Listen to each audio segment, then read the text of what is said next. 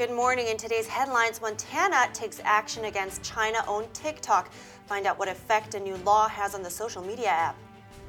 Florida and Texas both tackle cross sex procedures on minors with new legislation. Meanwhile, Florida Governor Ron DeSantis has some new rules for sexually explicit adult performances. Leveling the playing field, how to counter the Chinese Communist Party's economic aggression.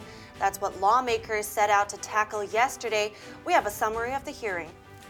President Biden is in Japan for the first of his four day trip in the region. But could shortening his trip be a win for China? We take a look. And are you a workaholic? We hear from a relationships coach on how to strike the perfect work life balance.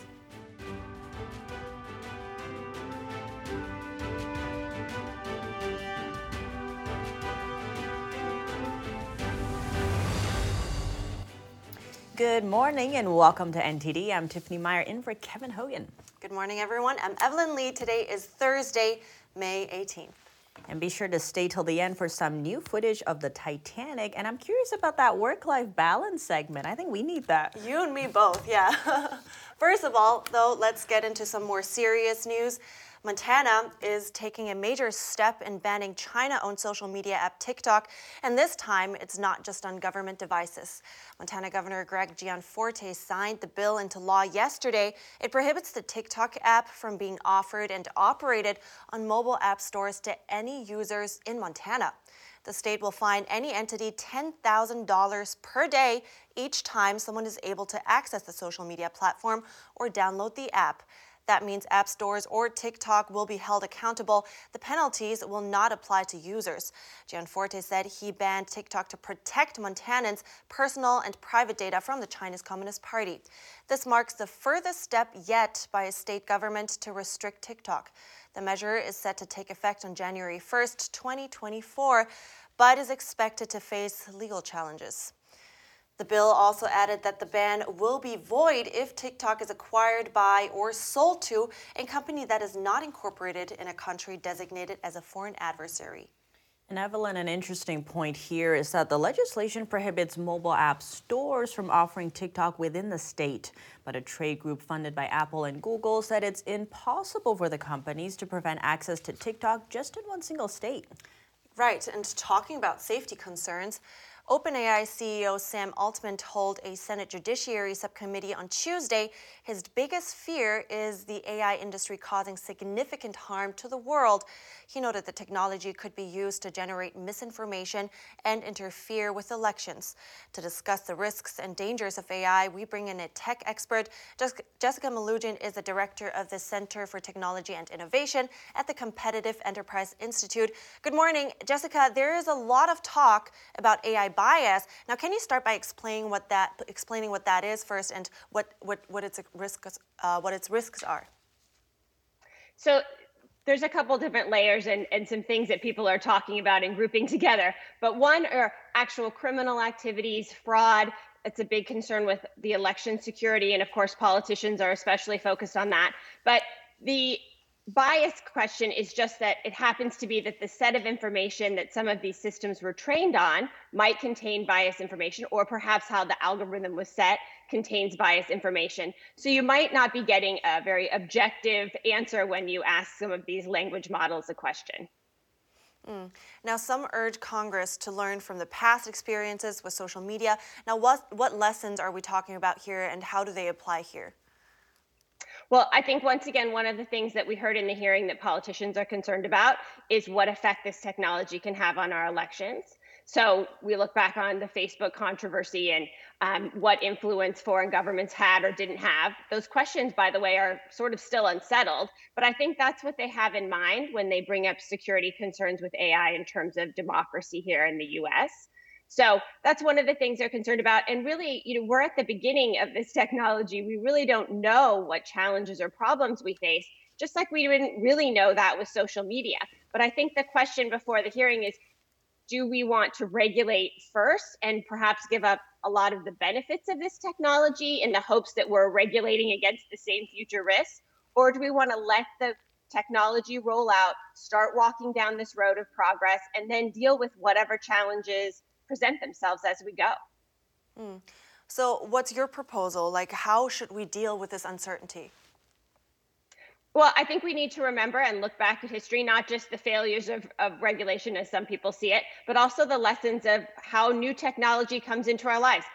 No matter what it is, whether it was the bicycle, the printing press, there's always people who say, This is it, this is the end of the world, this changes everything. But of course, that's not how it happens, right?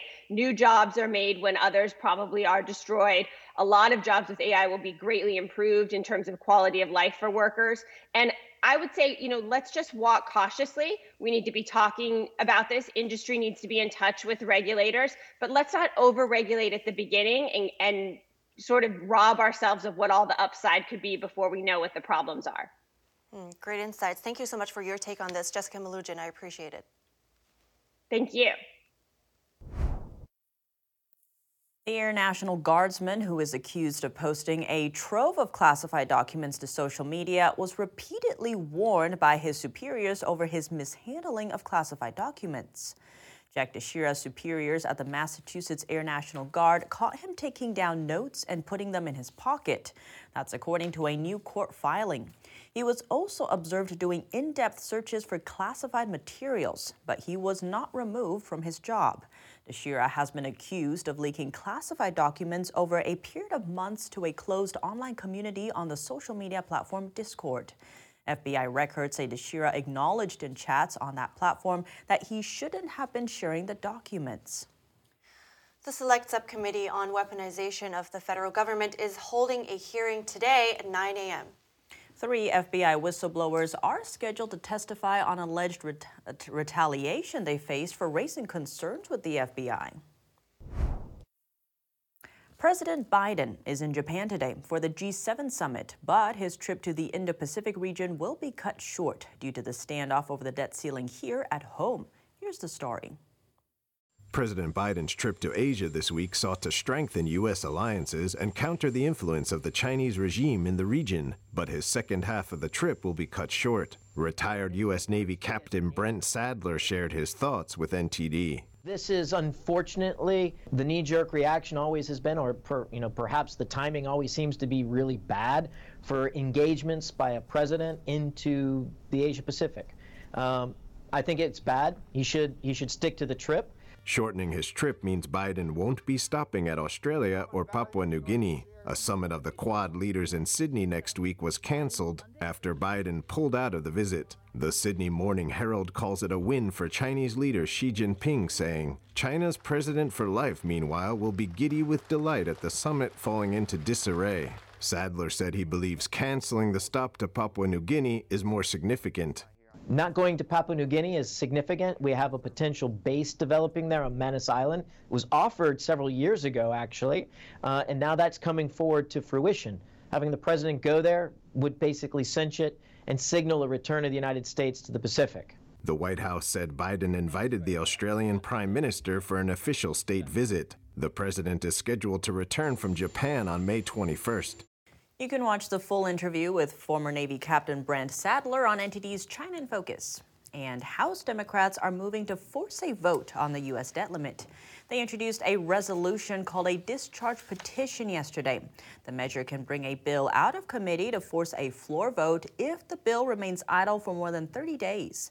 And that can happen without House Speaker Kevin McCarthy's approval. Democrats need majority support from the House or 218 votes to file the petition and force a vote. If all 213 House Democrats vote in support, it still needs at least five Republicans to join them. It's still not clear, though, if all Democrats support the discharge petition. And how can the U.S. defend itself and counter economic aggression from the Chinese Communist Party or CCP? That's what lawmakers in Washington aimed to find out yesterday in a hearing called Leveling the Playing Field. NTD's Jeremy Sandberg has more on the hearing and testimony from witnesses.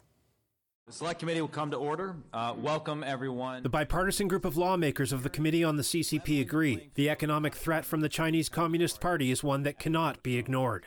Republican Chairman Mike Gallagher says it's time to stop admiring the problem and actually get down to solutions. We need to stop fueling our own destruction. This means we shouldn't fund PLA modernization. We should protect our sensitive research and critical technologies and not sacrifice national security for short term profits. Gallagher says it's time to take off the golden blindfolds and open our eyes to the risks in China. American businesses shouldn't be complicit in the CCP's ongoing genocide, and American capital should not fuel human rights abuses. The chairman declared it's time to reinforce economic sovereignty and reshore critical supply chains. Democratic ranking member Raja Krishnamoorthi says the U.S. needs to protect itself from unfair and competitive trade practices by the CCP. He suggested what he calls the three Ps to put America back on track to win the strategic competition people, production, and partnership. Three witnesses testified. They gave a long list of examples of how the CCP has been waging economic warfare on the U.S. for decades. Ambassador Robert Lighthizer. They reduce their cost of manufacturing by taking advantage of very low environmental standards. They target U.S. businesses and are trying to monopolize the supply of critical minerals in the world. In short, if this is not economic war, what is? Roger Robinson, former Reagan national security official, took aim at Wall Street and U.S. regulators, describing what he called arguably the largest strategic financial scandal in modern history. He says roughly 5,000 publicly traded CCP controlled companies, many involved in egregious human rights and national security abuses, have been allowed to enter retirement and investment fund portfolios with little to no screening for decades. There are well over 100 million Americans holding the stocks and bonds of U.S. sanctioned and other Chinese corporate bad actors. Do we really believe that the American people would have wanted to be holding unwittingly the stocks and bonds of Soviet companies or those supporting Nazi Germany?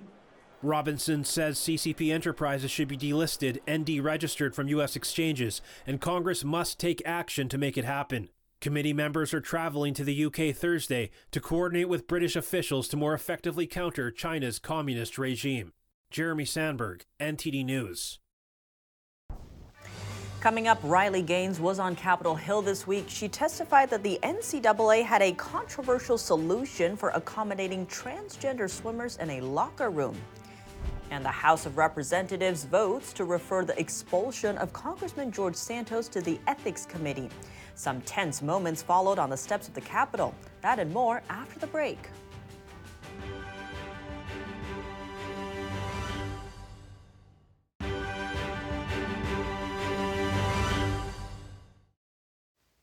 Welcome back. Florida and Texas both took legal steps yesterday that they say will protect children.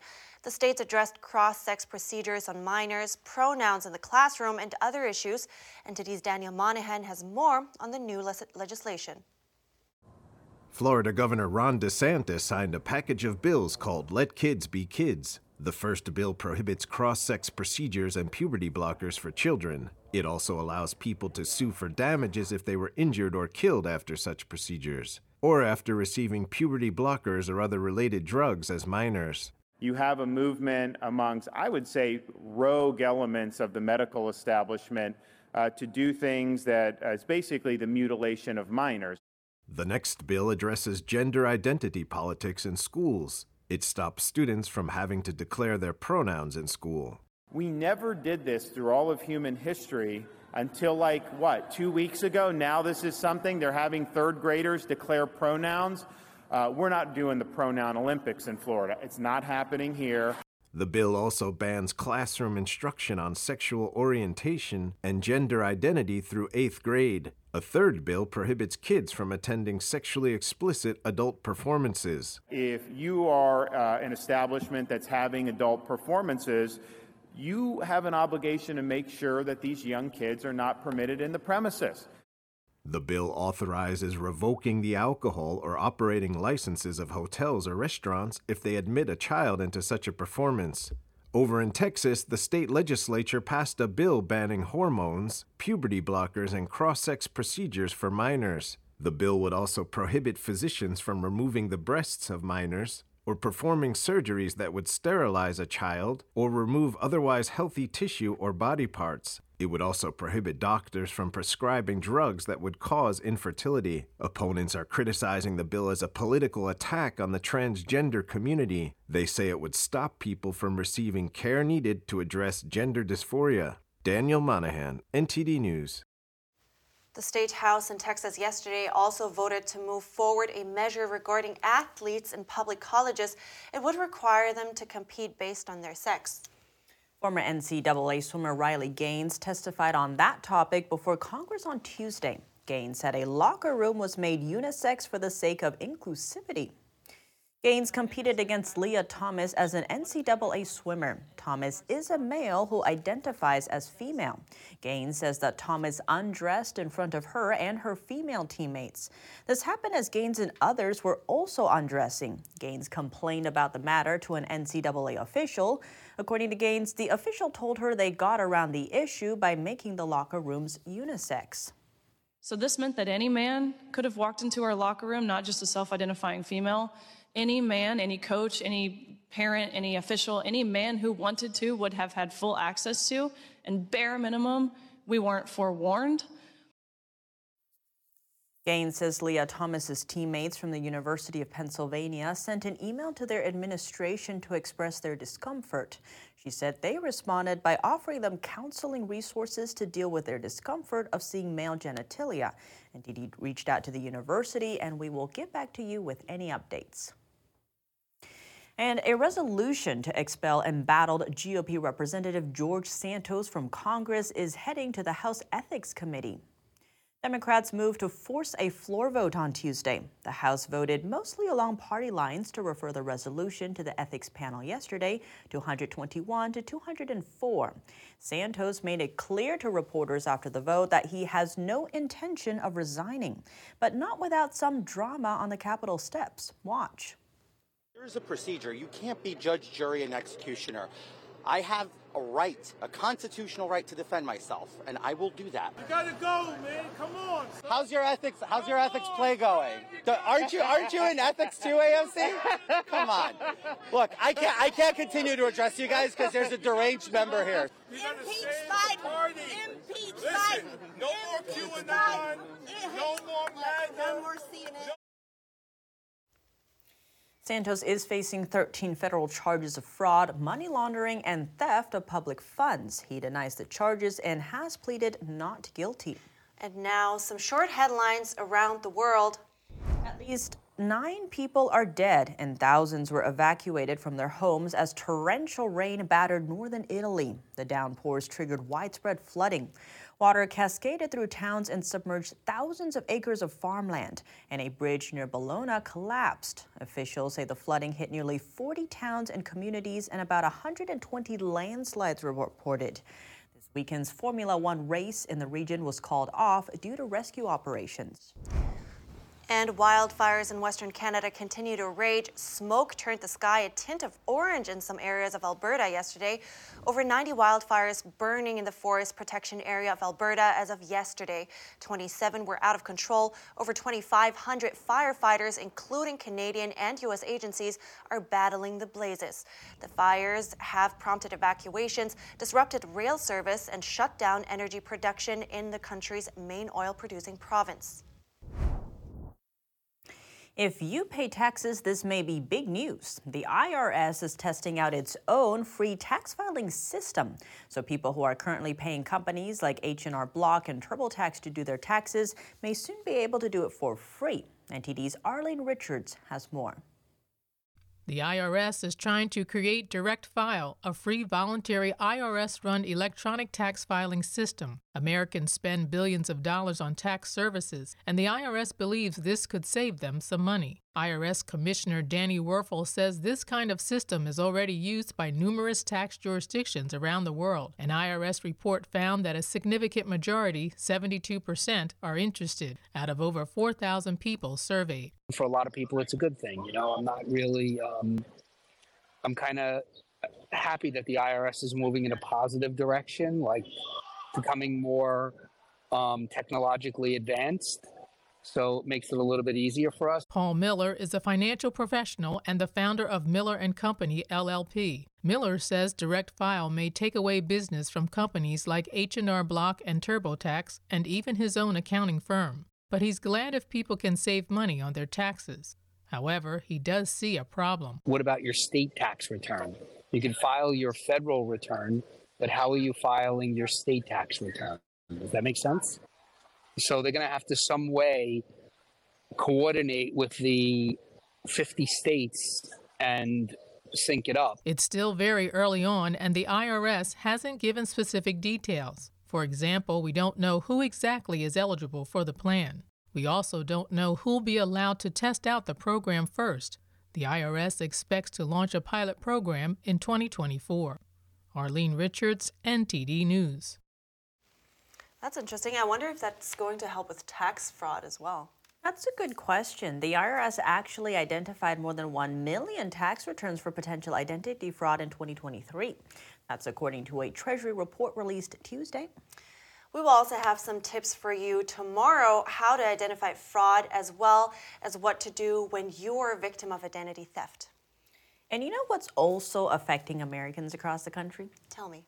Common conditions like anxiety and depression. For many, striking a work life balance is key to their psychological well being. We have that story in just a minute.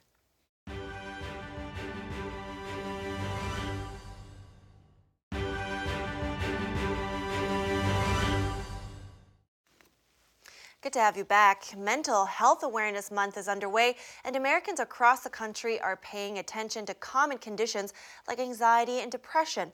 For many, striking a work life balance is key to their psychological well being. NTD's Andrew Thomas reports. I'm swamped. She's a workaholic. I need a vacation. We've all heard these phrases before. Americans work hard, but sometimes too hard, and that can lead to burnout. According to statistics from job website Zippia, 83% of Americans say work stress has a negative impact on their relationships. When people start becoming workaholics, like 48% of the Americans say they are, they start identifying with their work and the responsibilities there as opposed to identifying um, with their relationship or, again, going back to who they are. Lots of people identify with their career. So, what do you do? We've all heard this question before at social gatherings or on dates. But dating and relationship coach Patrick Ryan stresses that people are much more than their job. When we're doing nothing but working, or that's what we identify with, it becomes unfulfilling, becomes very empty, very lonely. And that can cause depression and a lot of other issues. It's easy to make mistakes when trying to maintain a work life balance.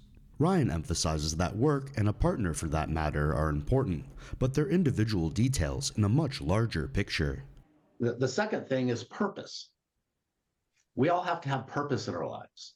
And purpose is so important to give us value and to make us, or at least give us an opportunity to be happy and fulfilled. Ryan adds that there's a misconception that a relationship will make you happy. But self care and individual fulfillment are just as crucial to psychological well being. I think one of the biggest mistakes that make that people make when they're trying to balance their life between work and, and pleasure, let's call it, is not taking care of themselves. Work ethic is important and it's critical for success in any career. But when the job starts affecting your personal relationships, re examining your work life balance could be in order.